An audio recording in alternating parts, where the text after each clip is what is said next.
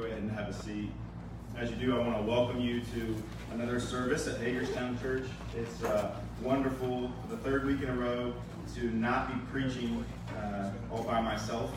And so if you uh, if you could try to stay awake, smile every once in a while, and be a little bit better than the Charles Spurgeon bobblehead that usually is who I'm preaching to.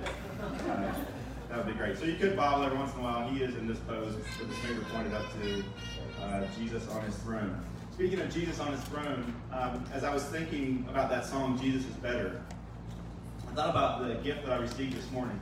It was a homemade uh, gift that said, Happy Father's Day. It had five things listed out that they liked about me. Number three, I'll spare you number one and two. Number three was, You are so strong. Isn't that what we love about fathers? That they're strong. It's sad that they don't realize I'm not as strong as I'd like to think that I am, or as strong as they even think that I am. But that's what we love about fathers. And I thought about today, many of us, this, this isn't a sweet day for you. Maybe it's a difficult day for you. Um, maybe you think about the, the earthly father that you have.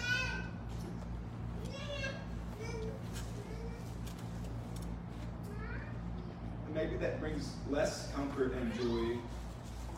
Maybe you think about the fact that you're not a father yet, but you long to be.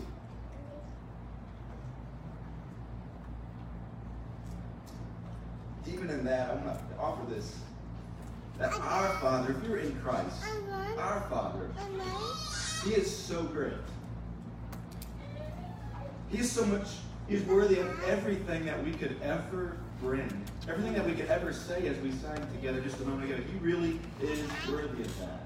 And that's the God that we've been invited to worship this morning. That's the God that we've been invited to pray to even now. And, and that's the God who has given us His word that we love and cherish. We say this here, that His word matters here. And so we're going to take a moment, a few moments if I'm honest, and we're going to look at His word this morning. And before we do that, I want to invite you to pray with me.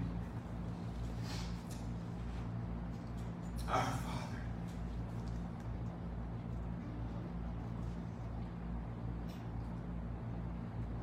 that you would listen to us this morning. That you would invite us into your presence to speak to you, to share our concerns, and to offer our humble praise. It is a mystery, it is a miracle, and it's a blessing that we claim this morning. Father, we recognize that we there, there's no other name that we can claim this morning. There's no one stronger, there's no one mightier, there's no one smarter, there's no one that has better plans. There's no one that can that gives better gifts than you. And so we praise you for these things. We recognize you fully for who you are. We pray that you would even reveal yourself even more through your word this morning. Father, we pray that specifically, as a result of this text being preached, that the fathers in this room would rise up. That we would be stronger men. That we would lead our homes and our church and even this city to a place of humble submission beneath you, Jesus. Oh, we don't just pray that for this church. We pray that for every church in Hagerstown. Father, we pray that for all the churches and men, even in Washington County, that you would continue as you have it, even in our own lives, in our own church, that you've raised up men and you've made us to be better fathers. Father, we pray that you would create even more of that in our lives, that you would sanctify each and every one of us, that we would raise up Jesus before the people that we're called to serve. God, we don't just pray that in this city and this county, across the state and nation, around the world, Father. We pray that you would raise up men who point their families and their cities to you. This is our prayer. And we know that it's a possibility, and not just a possibility, but it's a promise. We know that there are so many that have fallen short and failed, many of them in this room, myself included. And yet you promised that you would bear fruit in our lives. And we've seen it. Father, for the list of things that we are ashamed of this morning, there's another list. It's a list of works that you are bringing to pass and bringing to bear in the lives of the men that are gathered here. And so we know we've seen it. You've promised us. We believe that you are continuing to sanctify us. You're continuing to change us into the image of your Son. So we trust that this morning. We praise you for that. Pray that that work wouldn't just be done, Father, uh, for the men in this room. We pray that the families, pray that from the oldest to the youngest, Christ would be formed in us. This is our prayer. We ask these things in the name of Jesus and for his glory. Amen. So it's a privilege for us to continue the study of the Gospel of Mark. So if you have your Bibles, I want to invite you to turn to uh, the Gospel of Mark, chapter 4. And we're going to take a big portion of Mark chapter 4. Um, we're going to tackle that this morning. So we're actually going to read and work through verses 1 through 20. So Mark chapter 4, verses 1 through 20. Assuming you're there, you've got it in your word, in your copy of God's word, if not, it's on the screen. Here we go. It says, Again, he began to teach beside the sea, speaking of Jesus. A very large crowd gathered about him so that he got into a boat and sat in it on the sea. And the whole crowd was beside the sea on the land. And he was teaching them many things in parables. And his teaching, and in his teaching, he said to them, Listen, behold, a sower went out to sow, and as he sowed, some seed fell along the path, and the birds came and devoured it. Another seed fell on rocky ground where it did not have much soil, and immediately it sprang up since it had no depth of soil. And when the sun rose, it was scorched, and since it had no root, it withered away. Other seed fell among the thorns, and the thorns grew up and choked it, and it yielded no grain. And other seeds fell into good soil and produced grain, growing up and increasing, and yielding thirtyfold and sixtyfold and a hundredfold. And he said, He who has ears to hear, let him hear. And when he was alone, those around him with the twelve asked him about the parables. And he said to them, To you has been given the secret of the kingdom of God. But for those outside, everything is in parables, so that they may indeed see but not perceive, and may indeed hear but not understand, lest they should turn and be forgiven. And he said to them, Do you not understand this parable? How then will you understand all the parables? The sower sows the word. And these are the ones along the path where the word is sown. When they hear, Satan immediately comes and takes away the word that is sown in them. And these are the ones sown on rocky ground.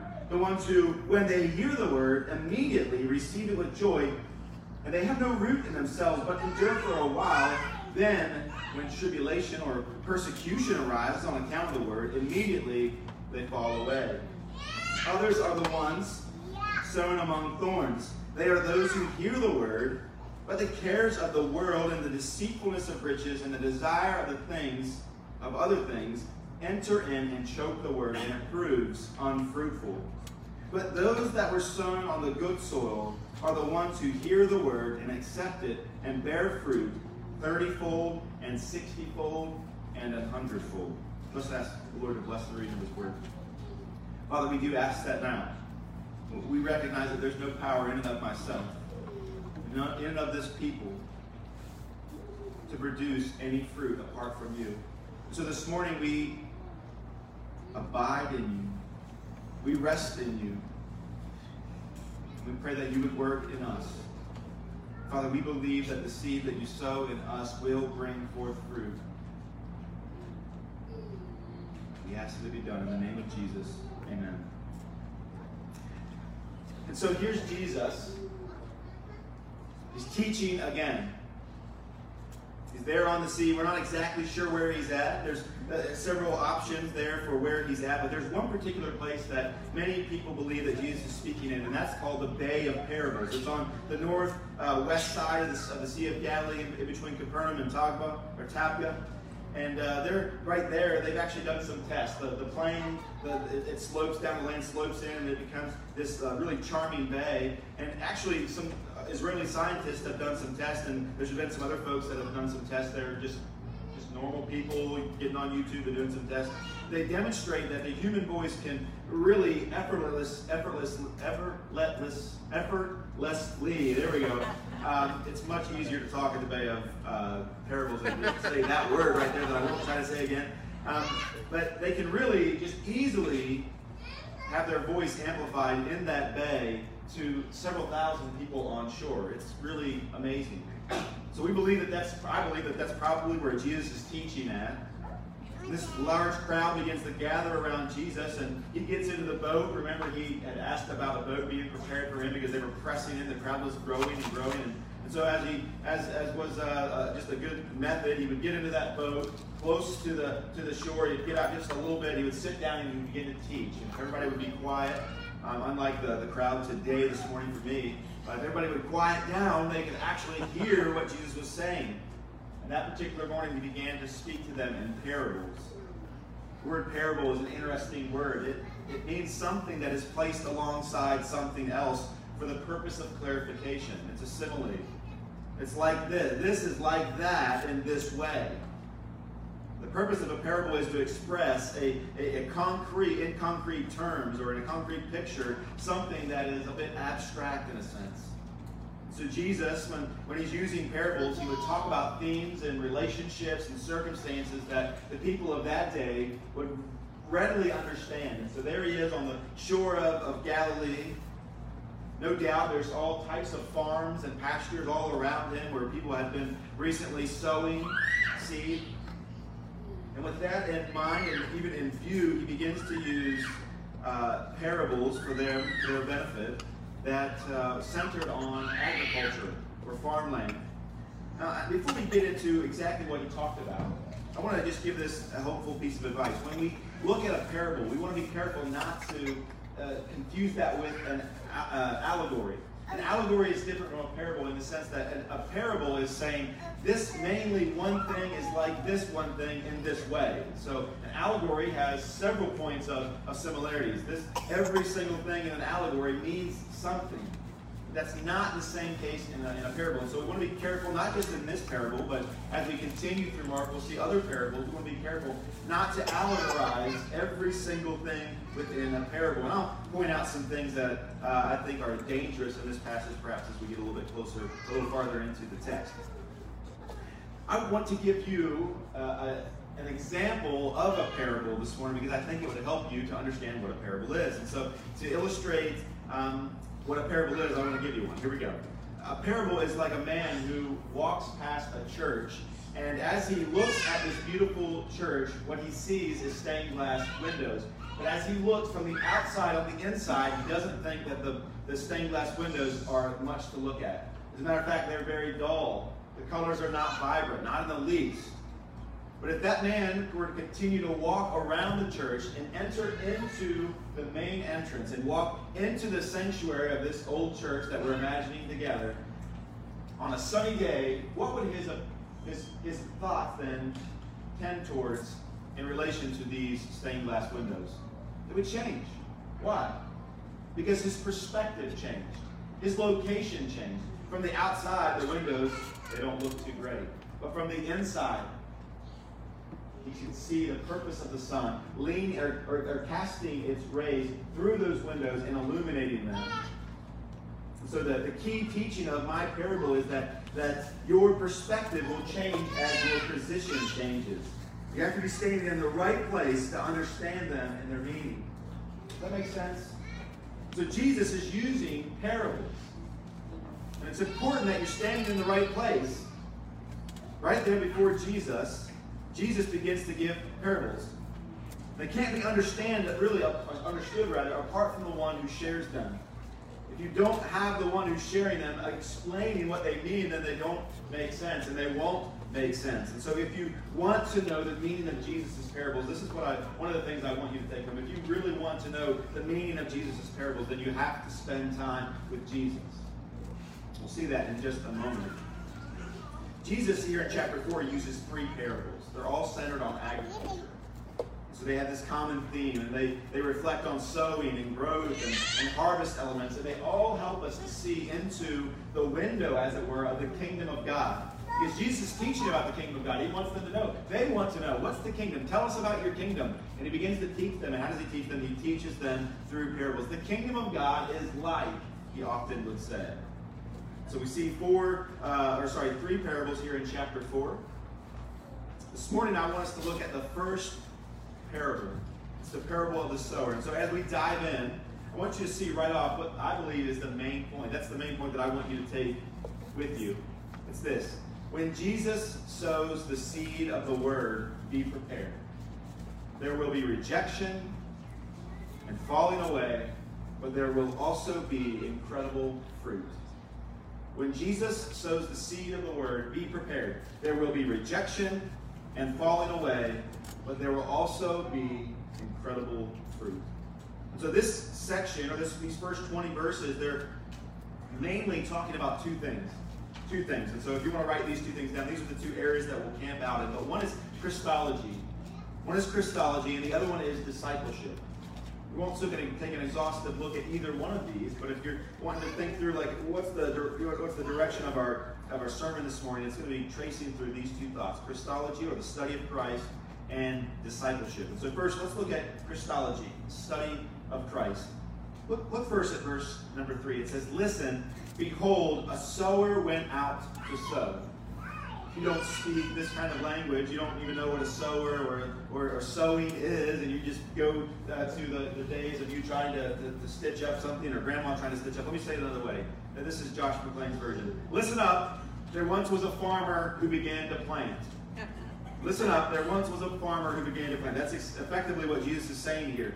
And, and this may be too simple of a place for us to camp out, but I, I we do this, we've done this several, several weeks in a row, but I want us to spend some, some time here. You need to hear that. Behold, a sower went out to sow. From the days of the Garden of Eden, God the Father came to Adam and to Eve, and he pronounced the judgment on them. He said to them, Behold, I will put enmity between thee and the woman, and between thy seed and her seed. He's going to bruise your heel, but you're going to crush his head this deliverer. He's going to crush the head of the serpent. And so for thousands of years, humanity had waited for that day. They had waited for the head of the serpent to be crushed. And here now, Jesus is speaking in parables, and he's saying of the kingdom of, of God, of the kingdom of heaven, he's saying, Behold, listen, listen to me.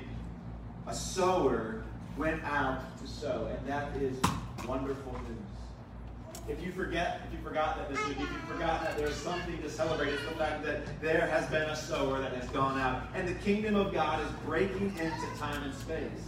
It's not just a promise, it's now a reality. It's being fulfilled. Jesus is that sower. And what is he doing? He is going out to sow. There's come a sower. If you're not glad for that, then something's wrong with you. I'm just going to go ahead and tell you. If you're a Christian this morning, if you're a believer, be encouraged by that. That, that sower, Jesus Christ himself, went out to sow. He went out to plant seed. There's come a sower. In verse 14 it says, The sower sows the word. The sower sows the word. You might say, What's the word? You can imagine it's the word of God. It's the good news that Jesus is preaching, that Jesus is bringing as the kingdom of God enters in time and space. That message, that good news, that word is this turn from your sins, trust in Jesus, be reconciled to God. That is the word that this sower, Jesus, is sowing. He's teaching about the kingdom, or the nature of the kingdom of God. And his first point to us is that God is the center of this action. God is the one that begins all action that relates towards salvation. He is the first cause.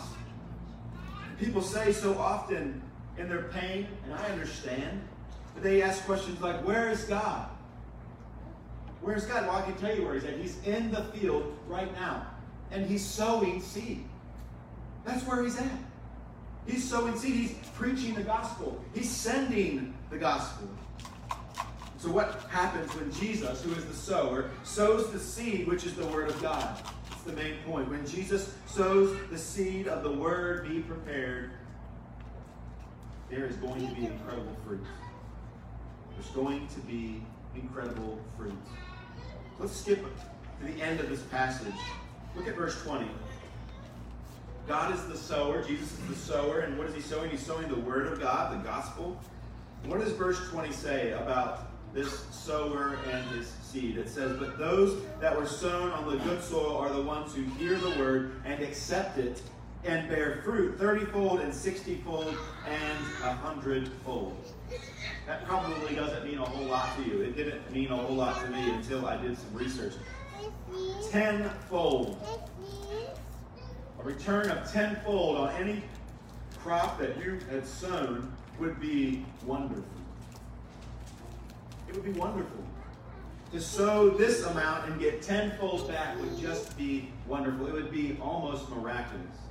And so, Jesus, speaking to these people in their language, according to their culture, says to them, There will be seed sown on land that will bear fruit, on soil that will bear fruit 30 fold. And they're thinking, This is unbelievable that there would be that much fruit. This has got to be an outlandish, wildest story. That is miraculous. That's unbelievable. And they Jesus begins to or continues to talk and he says not only 30 fold but also 60 fold and they're like no way there's no way this is just unbelievable i can't follow it and then jesus says even to a hundredfold ten times what would be considered miraculous what would be considered a wonderful year jesus is saying that there is a, a, a harvest that's coming that will be so much greater than anything that you could ever imagine so when we think of this idea, this topic of, of the study of Christ in the kingdom of God, we need to know this. That he is the great sower, and he is sowing that great seed, and that seed will bear fruit. It already is bearing fruit, and it has bore fruit. I want to park here just for a minute. Last week when we looked at the text, the, the blasphemy of the Holy Spirit, this, this sin that is unforgivable. We read that text together, you're probably like me, and you think, there is a sin. When you read this whole passage, you think, there is a sin that can't be forgiven. And we skirt past, we brush by, we automatically assume that, of course, there would be any sin that could be forgiven. Last week I pointed out that, that we, are missing something there. Yes, there is a sin that will not be forgiven. But let's not pass over too quickly the fact that any sin will be forgiven. And especially the fact that Jesus said last week that all sin will be forgiven. Any sin, except for this sin. If you're concerned about what that is, you weren't here last week, I encourage you to look it up on our podcast. But we're not gonna we're not gonna rehash that this morning. But in a similar way, in a similar way, I want to encourage you to think about something that possibly you've, you've, you've missed over. Some of you need badly to hear this. You need to believe that God is sowing seeds and fruit will come from it. You need to believe that. You need to be reminded of that.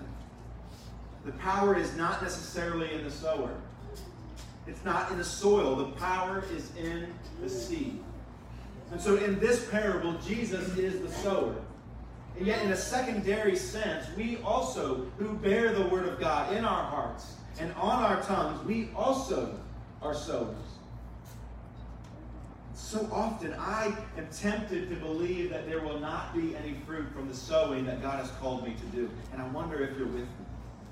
You're be, you would be so brave to admit that you wonder if the, the sowing that God uses you to sow, the, that, that glorious seed of the gospel grace, if you will see any results. We saw in the text just a moment ago as we read through it quickly, we've seen in our own lives something similar. We've, we've seen that when we've thrown that seed of the gospel out amongst our neighbors and coworkers and family and friends, that it's been picked away by the birds. It's not been received. There wasn't any fruit from it. Maybe we've seen in our lives that we've planted the seeds and we've been we've rejoiced together, even maybe even as a church, because we saw a little bit of growth and something shot up, even quickly, and then it faded away. Maybe it was somebody that claimed to be a convert, placed their faith in Jesus, wanted to join the church. Quickly, just as soon as they had come into the church, they left the church. Maybe you've experienced that and have been discouraged because of it. You've seen people choked out by the cares of this world, place their faith in Jesus, but at the same time place their faith in a million other things as well. We're choked out. So then we see these things in our past and we wonder, is it really necessary? Is it really important for us to go sow seed? If we do, will it even be effective? It won't. I think if we, I, I that if we believe that lie that Satan wants us to hear, we won't sow the seeds that we have been called to sow. I want you to know there is power in the seed. Uh, Paul says that there's, he's not ashamed of the gospel. Why? Because it is the power of God unto what? Salvation, unto conversion, unto regeneration. It is the power of God. We've been called to be faithful to sow just like our Lord Jesus did. So when we think of Christ, when we think of Christ in the kingdom, remember that yes, He is the great sower. He is sowing that good seed.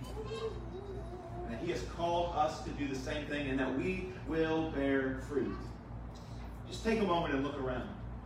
This gospel the kingdom of God has been sown throughout the world for 2,000 years. And here we are, worlds apart, eons apart, as it were, and we are here celebrating the preaching of God's word, of this good seed that was sown in our hearts, and it has, in fact, borne fruit. So celebrate that. Don't believe for a second that there won't be fruit. Of course, there will be.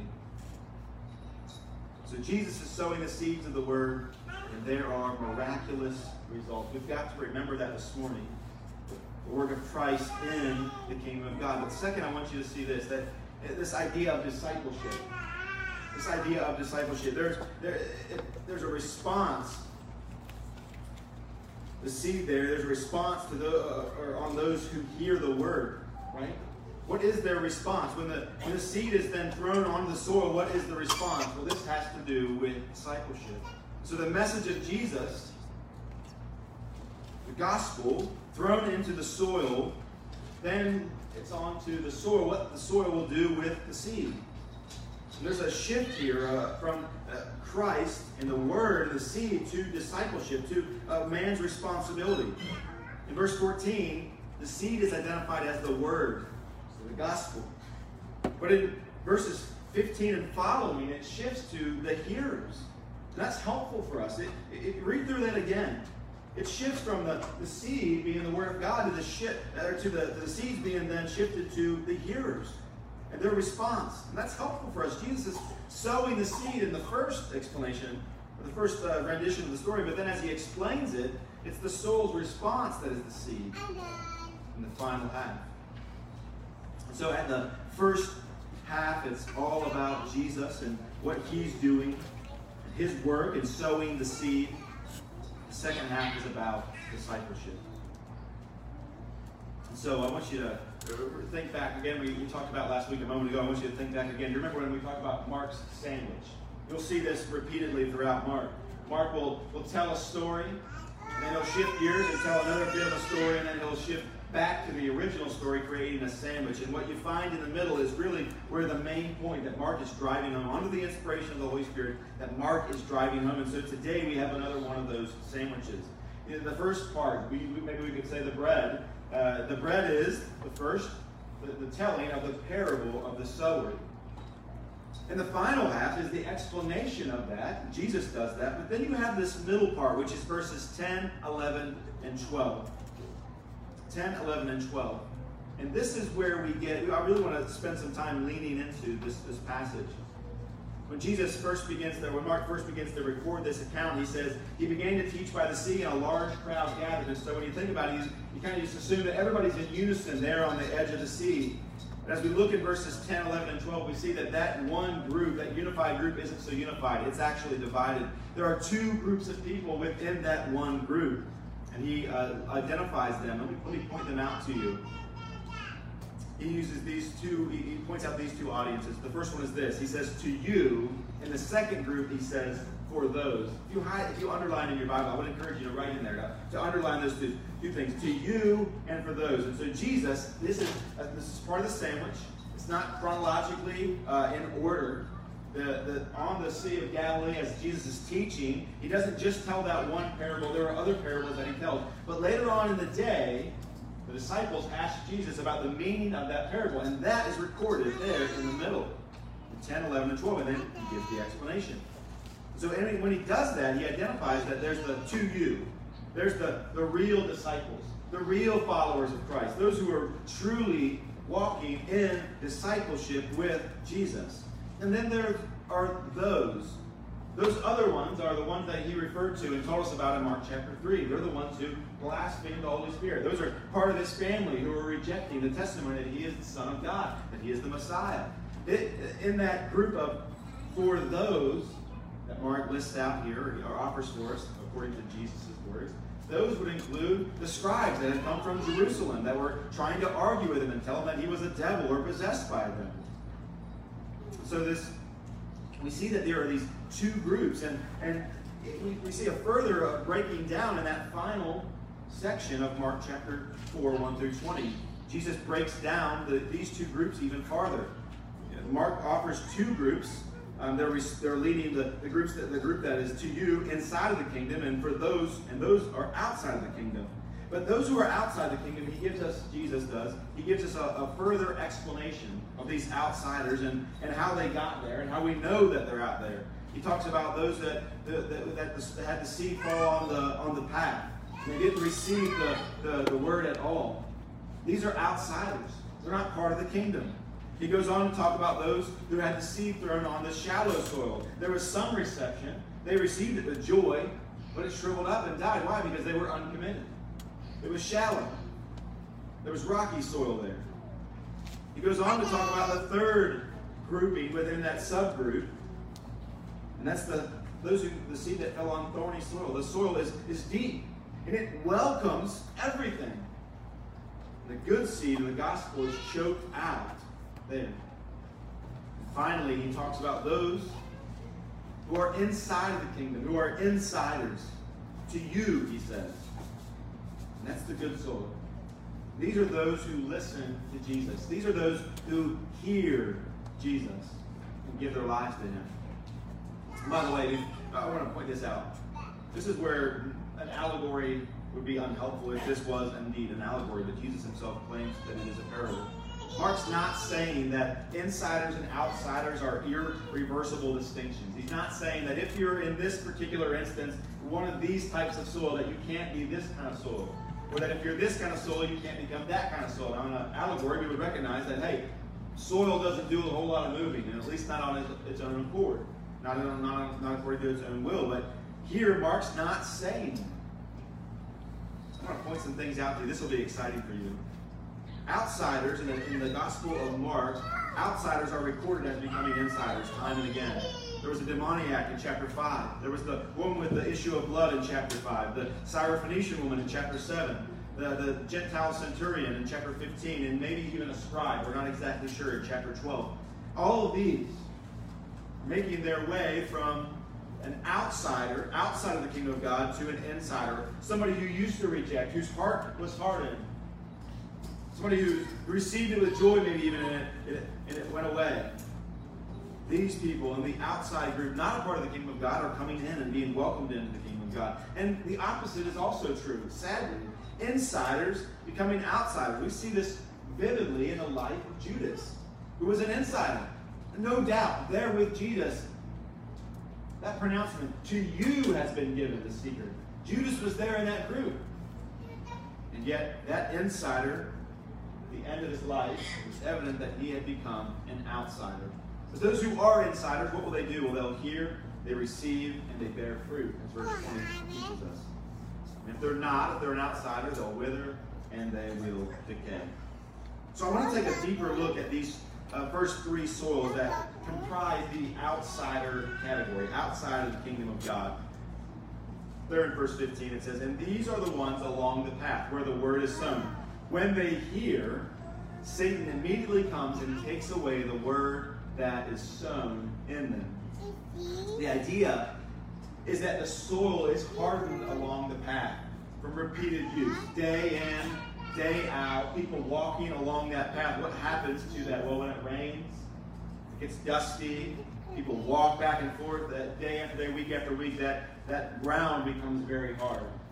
There's no, there's it's smooth even. There's no place for the seed to hide or to, to rest into a crook or a cranny. It is exposed to be kicked along the path and even to be picked up by the birds of the air. It can't find its place there in the soil, so it is eventually picked up by the birds. On the side of my house, there's this pathway that comes out of our side exit to the back of the house. And back behind the house, we have all kinds of uh, wonderful things. We have a grill, we have a smoker, we have a trampoline, uh, we have a, a, shady spot where there are some hammocks hanging. You have our tools and the tool shed and the lawnmower, and and uh, you also have a nest of bunny rabbits, and that's my dog wants to be back there. And so, with all of these desirous locations located behind my house, the pathway that leads back to that area is what? It's worn down, and it is so frustrating. I don't want it to be muddy. I don't want it to be bare, and yet it is. And time and again, we've tried to do things to, that would remedy that, and yet, because people walk on it, because the dog loves that path, doesn't choose another, it wears it out. If we were to plant any seed there, it would just be picked away. It would blow away. And I would argue that the trouble with this soil is it's not so much the birds as it is the hardness of the soil.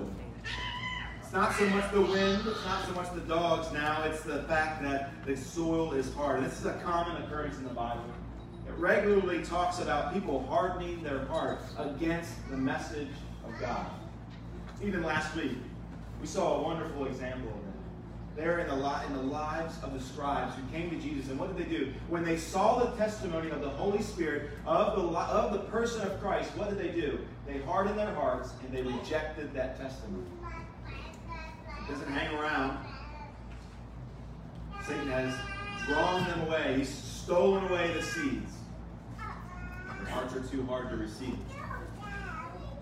These were in the crowd.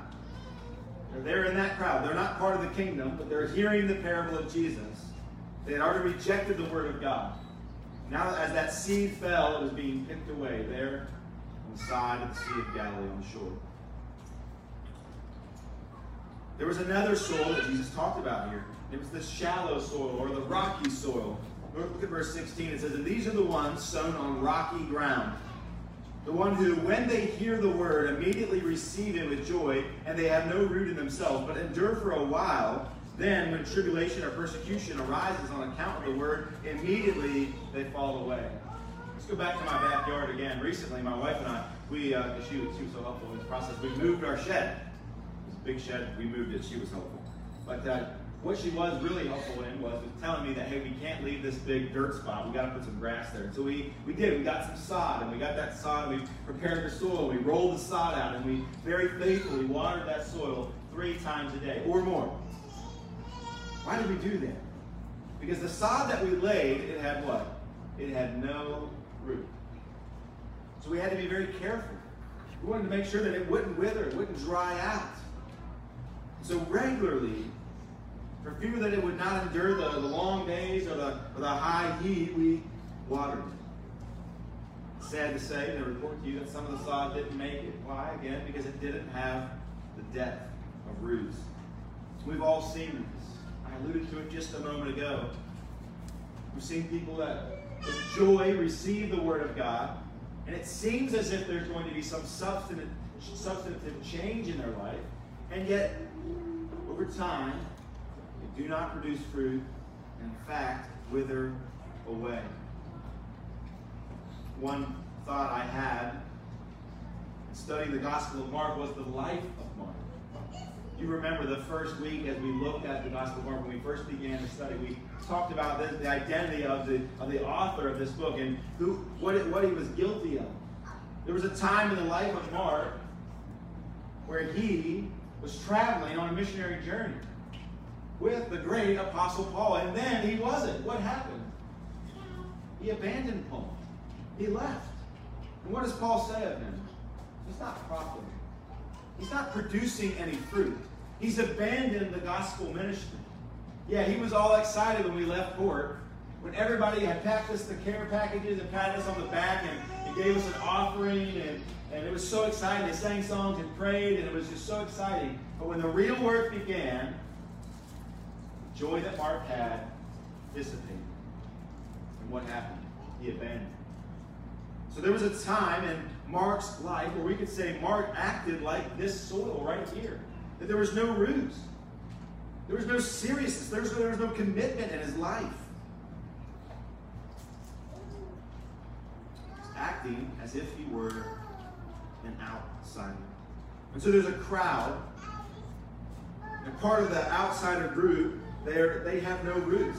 They're not committed. They enjoy hearing Jesus' message, but they have no roots. They like what he has to say. They like what he has to offer. He's entertaining quite a bit. He offers some encouragement, a good shot in the arm on Sundays. They're encouraged by that. But then when the things get serious, they're gone.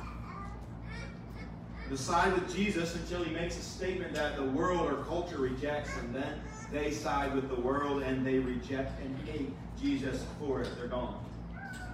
This is all too commonplace today throughout the church, all across Facebook, social media. We, we read stories on a regular basis of, of people who we had respect for. We believed they were insiders.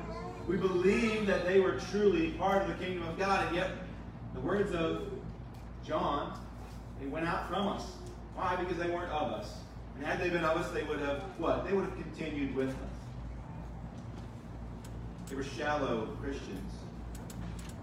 They denied Christ because the pressures of culture can't believe that Jesus would say something like this, not in this day and age. How could he get away with that? And they, they leave the church. Why? Rocky soul. Shallow. Uncommitted. So that's the second soil, but there is a third soil. And that third soil is the thorny soil. Look back at your scripture. Verse number 18, it says, And others are the ones sown among thorns. They are the ones who hear the word, but the cares of the world, and the deceitfulness of riches, and the desires for other things enter in and choke the word, and it proves unfruitful. To these folks, they gladly receive the word again, similar to the shallow soil. And they even begin to grow. They're actually growing. There's growth in these seeds, amongst these seeds that are thrown into this the uh, thorny patch, what happens? They never actually produce fruit. Why? Because it's choked out by everything else that is around them. I want you to hear what I'm about to say. When you say yes to everything, you end up saying no to the things that are most important. When you say yes to everything, you end up saying no to the things that are most important. That's true on every level. Fathers, that's true, isn't it? With your time, one of the most important things that God has called us to do is to shepherd the hearts of our children. And there's so many other things that are saying, hey, I'm important too. Don't you want to do this? Don't you want to be a part of this? Don't you want to go remember these good old days and talk about this and be a part of this and join this club and whatever? Work these extra hours? What ends up happening when we say yes to everything? What's most important we end up saying no to effectively. That's really what's happening in the thorny, soil. They desire to serve God. They desire to hear the word of God. They desire to even bear fruit, but what happens? Cares of the world, the deceitfulness of riches, and the desire for other things enter in and choke the word out, and it proves unhappy. Or, uh, uh, I'm sorry, unfruitful. So the cares of this world, they, they're this. They're distractions. They're things that draw our gaze away, that draw our ears away. Who is this man? This worldly minded man? Well, it's the man in James chapter 4. He's consumed with his own pleasures and passions. He's of no spiritual good. It's the man who's ruled by the law of sin in Romans chapter 7. He's the one who's trapped in the lie that says one more dollar is all you need to be happy. One more hour is all I need at work. One more title, one more degree, and there's more to this description than just money. It's the cares of this world. It refers to to the fact that fame, prominence and acceptance can all choke out, cancel the growth, and kill the growth of the Word in our lives. I can't think of a better example, a way to illustrate this than Mark chapter 10. It's the rich young ruler. Does he not desire to hear the words of Jesus? Of course he does. We see it begin to bud. He hears the he hears the gospel. He hears the testimony of from the lips of our Lord. And what does he do? He comes to him and he says, I want to be a part of this. I want to be a part of this. And Jesus says to him, what? Something that he can't hear. That growth that was beginning to take place in his life, the seed that was sown in his heart, is quickly choked out by the cares of this world and the deceitfulness of riches of riches.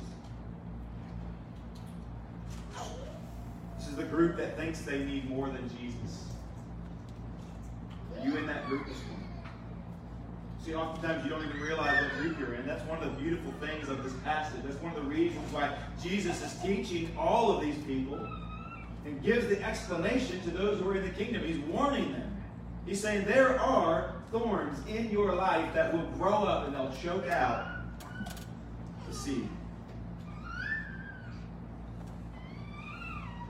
I wondered this week there was a connection between Jesus' rejection of Satan's temptation there in the wilderness. Satan offered him the entire world, essentially. I'll give you everything if you'll bow down and worship me. Jesus had come to reclaim the kingdom, right? He had come to do to make war with Satan. And Satan said, Hey, let's bypass the cross. Let's put all this behind us. I'll give you everything that you've come here to get if you'll just bow down and worship me. See, Jesus had come to say yes to the Father. Here he's tempted to say yes to Satan. And you might think for a second that you can do both, but you cannot do both. I can't help but think of the irony. There is Jesus in the week of his passion, the day that he's crucified. What is he? Uh, what does he have placed on his head? A crown of thorns. I don't know if Mark intended, I don't know if the Holy Spirit intended for us to see that this morning, but I can tell you this. There's a warning in that term. And that is this that we cannot serve God and man. We can't serve God and Satan.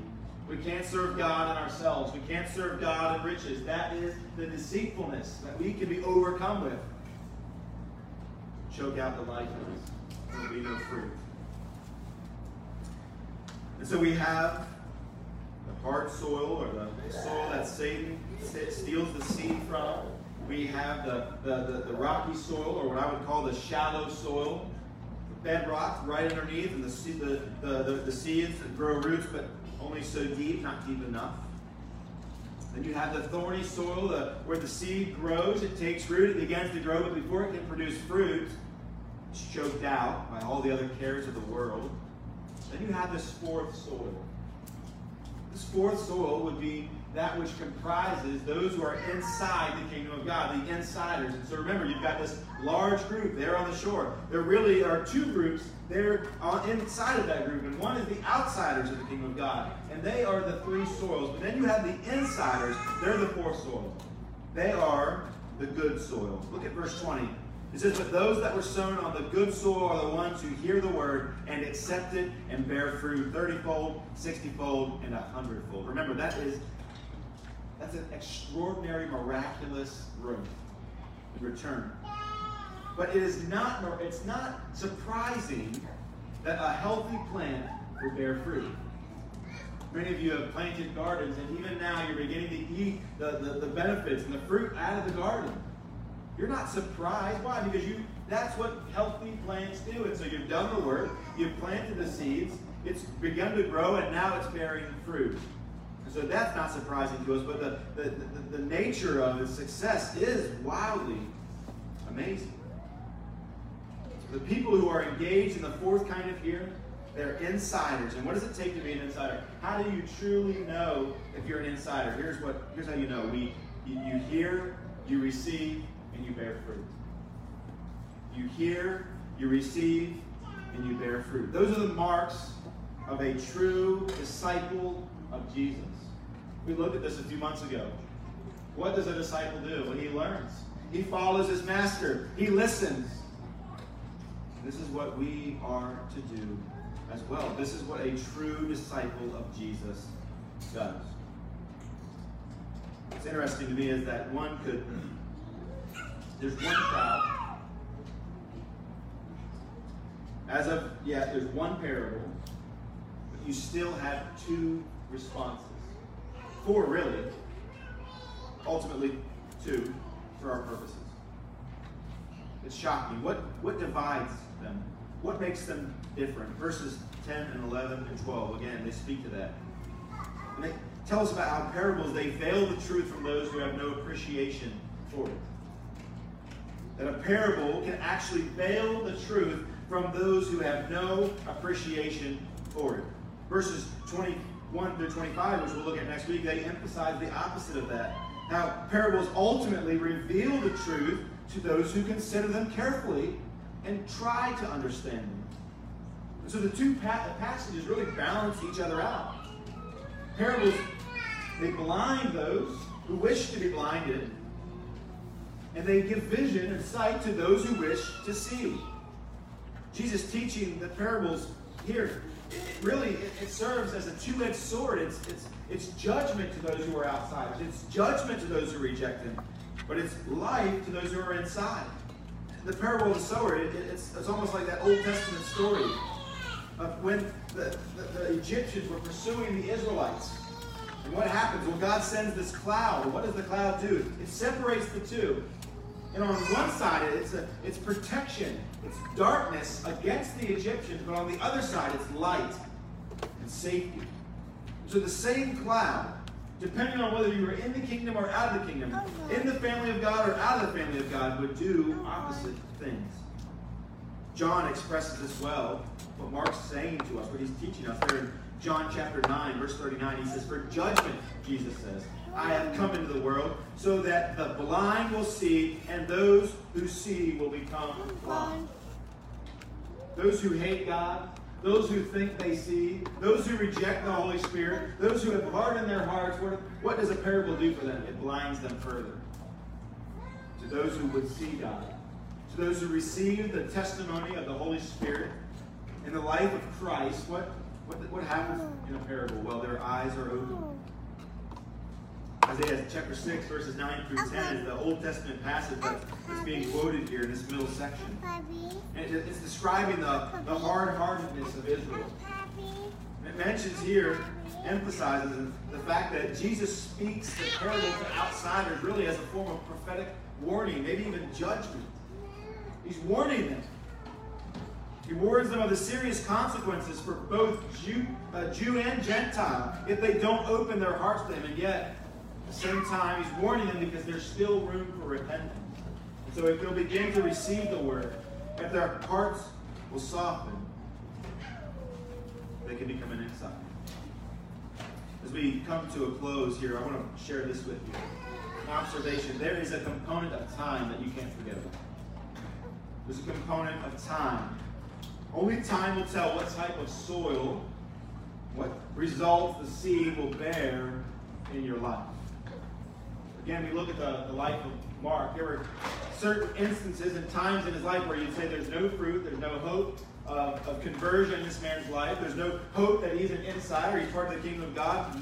Paul would have been the first to say that. And yet, at the end of his life, so clearly evidence the fruit that God bore through this man's life. Even now, as we read the gospel, which he penned under the inspiration of the Holy Spirit. But how do you know? Well, keep this in mind. Time is a serious component. The preaching of the gospel is what reveals or tests the nature of the soul, and it shows the true nature of the heart. And in a way, the seed or the gospel when it's sown, it can serve as either judgment or blessing. It can serve as salvation. Also serve as damnation. So, what are we, what are we to do with all of this? Is it possible to become good soil? Can, how can I become a better soil? How can I become a better disciple? Well, I'll point something out to you as we come to a close. The, the framing of this parable in verses 3 and 9, the butt ends of it, or the bookend, if you will what do they say? What's the first word and what's the last word? I'll give you a hint. It's the same word.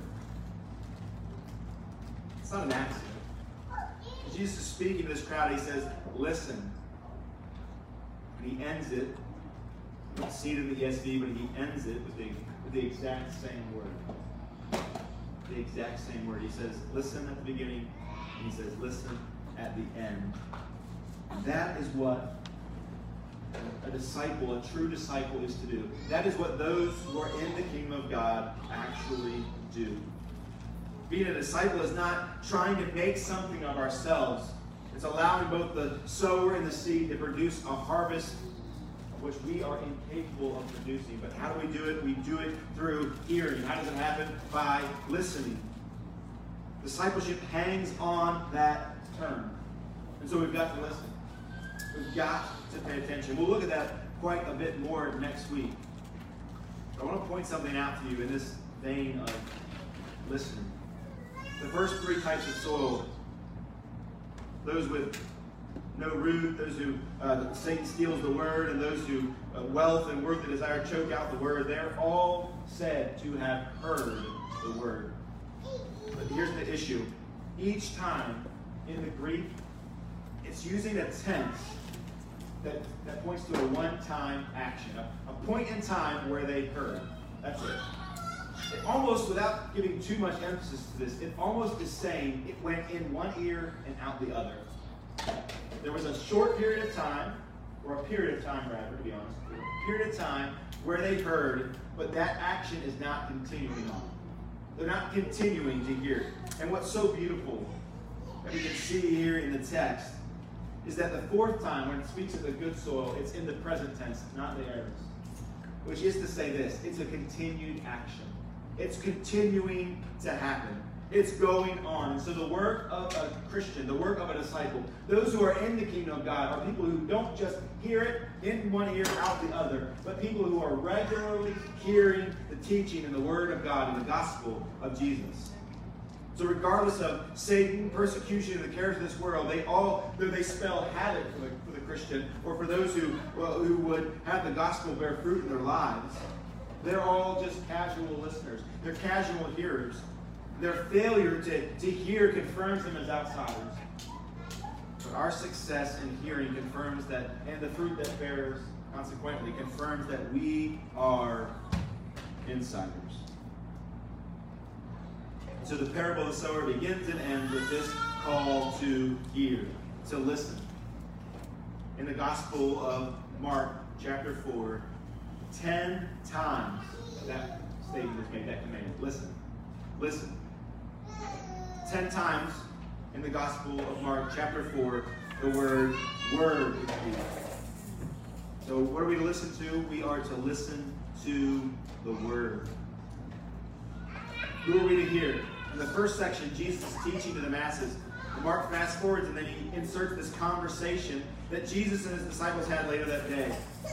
And Jesus says to them, He says, To you, he's sitting around, maybe around a campfire, thinking back over the day and how it went on. They're thinking about what Jesus taught. They're asking questions in their mind, and what, what do they say?